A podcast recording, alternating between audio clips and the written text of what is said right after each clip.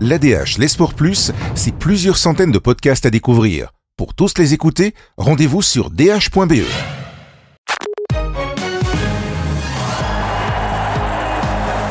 On le sait, hein, Donald Trump est en lice pour un, second mandat face à Joe Biden. Cela se décidera ce mardi 3 novembre. Ce que l'on sait moins, c'est que le républicain entretient une vraie relation avec le sport. Déjà, c'est un très bon golfeur, hein, visiblement, Jonathan Lange. En tout cas, c'est ce que lui défend. Euh, visiblement, il aurait, alors je mets vraiment du conditionnel, un handicap de 3.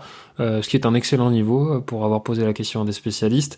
Euh, mais il a aussi la réputation d'être un tricheur. Donc, donc voilà, ce qui est sûr en tout cas, c'est qu'il joue beaucoup, nettement plus que son prédécesseur. Barack Obama faisait à peu près 42 parcours par an. Donald Trump, il en a 87, donc il a un swing qui est nettement plus entraîné, on va dire, que son prédécesseur.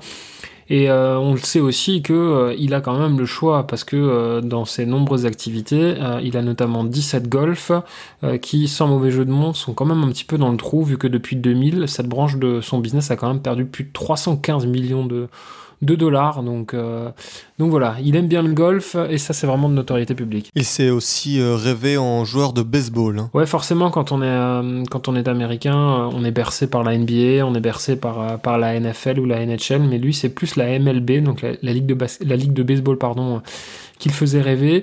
Et il s'en était ouvert à l'époque sur une émission sur MTV, hein, parce qu'avant de tweeter, Donald Trump était vraiment un homme de télé. On l'avait vu dans The Apprentice, mais en 2010, il avait été invité à l'émission quand j'avais 17 ans, où il a quand même lâché qu'il adorait le sport euh, et qu'il aurait bien voulu être euh, joueur de baseball. Après, quand on connaît la mégalomanie du personnage euh, qui affirme que c'était le meilleur joueur de sa génération à New York, c'est quand même difficile de le croire. Mais voilà, visiblement, il était quand même plutôt doué pour ça. Il aurait fait un bon lanceur et lui, en tout cas, il rêvait d'être première base à Philadelphie. Ce qui est plus surprenant, c'est qu'il aime le, football, le, soccer en tout cas. Ouais, ça c'est vraiment une très grande surprise. Euh, c'est une discipline qu'il a découverte quand il est parti à l'école militaire, à la New York Military Academy. Euh, il est entré en 1959. À l'époque, il avait 12 ans euh, et il a joué dans, dans l'équipe du club, dans l'équipe de l'université, pardon, à l'époque. c'était une équipe scolaire. C'était c'était assez drôle finalement qu'il tienne sa place dans cette équipe-là parce que c'était une école où il y avait beaucoup beaucoup de Sud-Américains, euh, que ce soit des Mexicains ou des gens d'Amérique latine. Et euh, c'est Max Appledole qui est un de ses ex-coéquipiers qui disait dans SoFoot qu'il avait compris pour gagner qu'il fallait jouer collectif, faire des passes, même aux Mexicains quand on connaît un petit peu la suite de l'histoire, ça, reste quand même savoureux. Et il a même porté le brassard de capitaine des Scarlet Knights euh, lors de la saison 1962-63.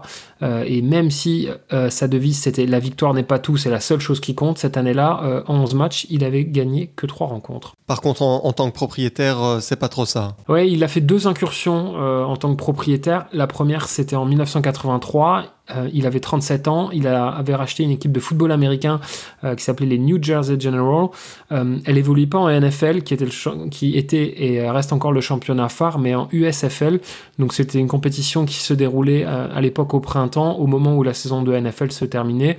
L'objectif c'était vraiment d'utiliser les stades et, les mêmes médias que, que la NFL, sauf que si ça a marché pour lui la première année, la deuxième année ça a été vraiment une catastrophe, et au point que le championnat a fait faillite, et euh, beaucoup de ses anciens l'accusent vraiment d'avoir poussé à la banqueroute de plusieurs franchises, dans le sens où il avait fait complètement exploser la bulle financière à l'époque. Et lui s'en est amusé. Si Dieu avait voulu que le football se joue au printemps, il n'aurait pas créé le baseball. Donc voilà, ça c'est quand même du Trump tout craché. Et après, il a fait une seconde incursion. Euh, cette fois-ci, c'était vraiment dans le monde du soccer. Euh, il a tenté en 2015 de racheter les Glasgow Rangers. Alors pourquoi l'Écosse? Parce que c'est le pays de sa maman, mais financièrement, ça s'est pas fait. Ça n'avait aucun sens selon ses conseillers. Plus savoureux, euh, il s'est ensuite intéressé à l'Atlético Nacional de Medellín. Euh, club qui a été longtemps dans le giron d'un certain Pablo Escobar, euh, sauf que son offre de 100 millions d'euros a été refusée à l'époque, les dirigeants voulaient 50 millions de plus, et jamais 203, euh, il a encore essuyé un échec cette fois-ci quand il a voulu racheter l'Atlético San Lorenzi di Almagro, qui est accessoirement le club favori du pape François. Merci Jonathan hein, pour ces informations. L'ADH, les sports plus, c'est plusieurs centaines de podcasts à découvrir. Pour tous les écouter, rendez-vous sur dh.be.